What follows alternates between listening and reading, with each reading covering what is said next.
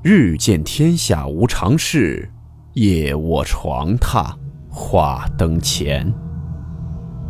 欢迎来到木鱼鬼话。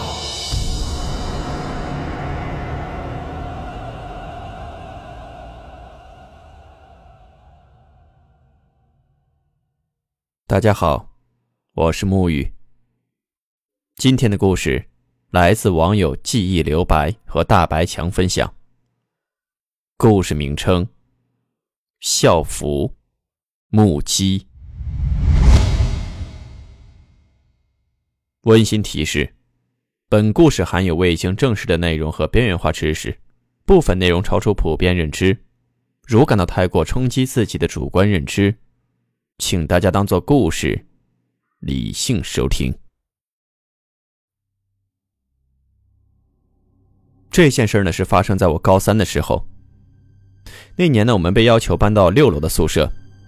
我们宿舍呢，恰好是在只有单面宿舍的那一边，很多女生都想住那边，因为前后都可以通风，夏天特别凉快。我们宿舍都觉得挺幸运的。直到那天晚上，发生了那件事儿。还记得是在夏天，天气热的人受不了。晚上下了晚自习后呢，我就提前回到宿舍洗衣服。因为第二天是升旗仪式，必须穿校服，所以我就必须把校服洗了。宿舍的晾衣杆呢，已经晾满了舍友的衣服，我只好拿到另外一边的楼梯间去晾。特别说一下，这个楼梯间平时都没有人走的，顶多就是我们住在6楼的拿衣服去那儿晾，因为那儿空气流通，衣服干得快。我们对那个楼道其实也是有着莫名的凉意，几乎都没有走过那边的楼梯。言归正传，我晒完衣服后呢，就回到宿舍。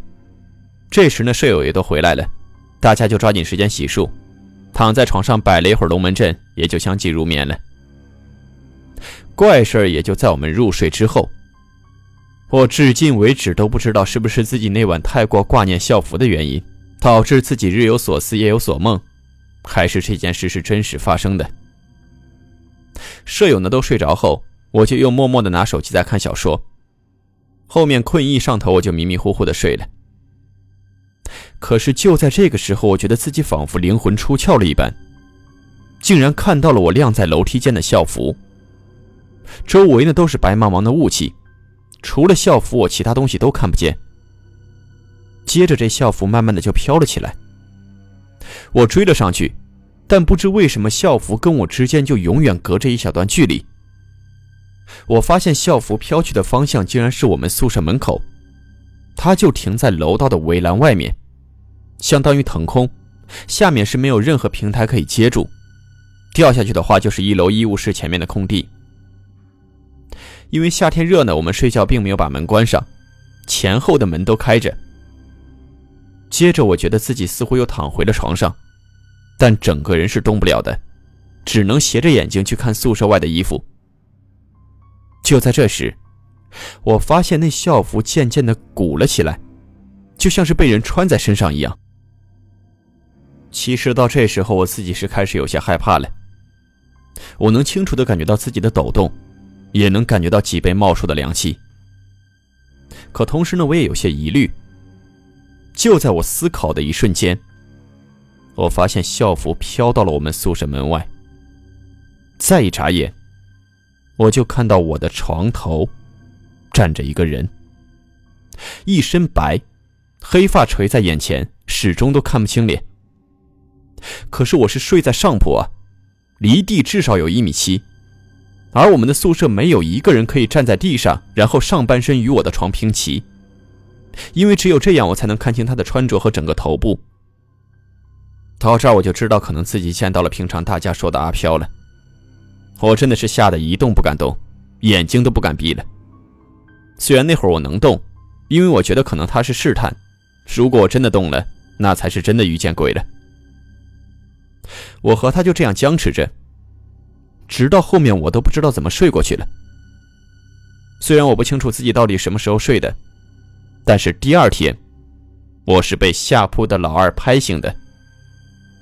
但是他拍醒我后，当我睁开眼时，大脑瞬间清醒了，他的手里正拿着我那件校服。当我正大脑一片混乱，还没有整理好思绪的时候，我室友就开口问我说，你的校服怎么在地上啊？我看你昨天不是才洗的晾在楼梯间了吗？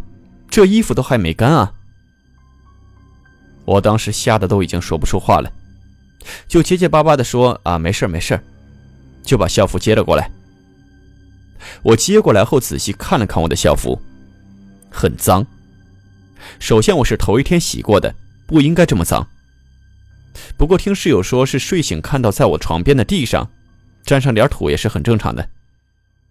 不过诡异的是，我在检查我的校服时把校服翻了过来，在里面后背的位置有一个隐约可见的手印。我拿着校服不知道该扔还是该留着，反正那天我没有穿，升旗仪式呢也跟班主任请假混过去了，一个人害怕了一天。到了晚上回宿舍，我实在忍不住了，倒豆子一样跟我们宿舍的讲，他们都觉得我可能是自己梦魇了，因为他们没有一个人看到这个情况。但是为了不让我害怕，他们那之后都是关着门睡觉的。经过室友的分析，我更分不清楚自己是在梦境还是真实发生的。你说是真实的，那为什么我后面会直接睡过去呢？说是梦境的话，那校服的事儿怎么解释？难道是我梦游吗？也没听身边人有说过我有梦游的潜力啊。这件事直到现在我想起来都还是会后背发凉。我在码字回忆这件事时，心脏像是被人抓在手里紧紧捏着一样，是真的很害怕。第二件事呢，是另一位叫做大白墙的网友讲述的他在学校遇到的事情，不算恐怖，但略带诡异。目击意外死亡可能会撞邪吗？来听听他的故事。大三时候，我住六舍四楼404，这号码听起来就很不幸。有一天晚上，具体哪一天我当然是不可能记得了，我们寝室的那晚特别兴奋，讲鬼故事讲到凌晨大概1点到3点之间，然后困了。这个时候呢，老大起来去上厕所，回来后就抱怨啊，说深更半夜的谁还往楼下扔装满了水的大塑料袋啊，落地时候还噗的一声闷响。当时呢我们谁也没在意。第二天早晨一起来，就听老大抱怨说昨晚做了个噩梦，好像被掩住了，只知道自己躺着，脚边有一团绿色的东西飘来飘去，然后就有个很阴森的声音跟他说，快拉住他，不然他以后会出去害人的。可是他一点都动不了，只能看着那团东西慢慢的消失掉。当时我们都只觉得那个拉字用得很奇怪，还打趣说晚上要继续讲鬼故事。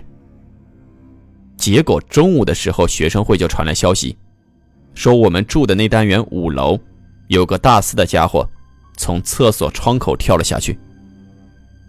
时间呢，大概就是我们在讲鬼故事快结束的时候。事后回想起老大上完厕所回来后说的话，估计他上厕所的时候听到的声音正好就是那家伙堕楼的破空声。我估计那家伙在落下去的时候，说不定也看到了正在4楼上厕所的老大。因为我们宿舍是小厕所大窗户，从窗户看进去基本对厕所是一览无余，这也是夏天女生在厕所洗澡时走光的最大隐患。不过后来他们都聪明的关灯洗澡了。好了，走题了，再扯回来。我想如果那家伙真的看到了老大，又恰好那个时候后悔了，说不定会希望老大伸手去拉他一把。后面还发生了一些事，不过大概和心理作用有关，也可能是捕风捉影，所以也没什么好说的了。倒是老大那一阵子没得发慌，他还时常精神恍惚地走到5楼，用钥匙去捅那个家伙所在的寝室门，然后半天才反应过来。我们倒没什么，老大自己倒是吓得半死。后面不知道他哪里去请了一个稀奇古怪的6手3面的佛像回来，据他说这以后就再没发生过什么事儿了。大四我们就搬到了六社对面的四社去了。靠，又是四。六社呢就全给女生住。那件事过了大概1年多的一晚，六社下面忽然一片嘈杂。开始呢还有人说是失火了，后头听在那边围观回来的人说，还是我们那个单元的5楼有一个女生跳了下来。我们倒没什么反应，老大听了一个劲儿的念阿弥陀佛，说幸好搬离了那里。后来毕业了，前些日子正好遇到还在那所学校读书的学妹，就问了一下她学校的近况。她说又有人跳楼了，依然还是那个6社3单元5楼。我不知道老大知道了会怎么想，大概依然会在心里默念佛号吧。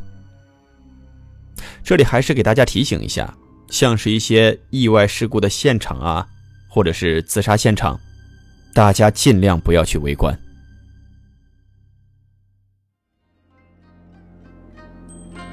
好了，我们今天的故事到此结束，祝您好梦，我们明晚见。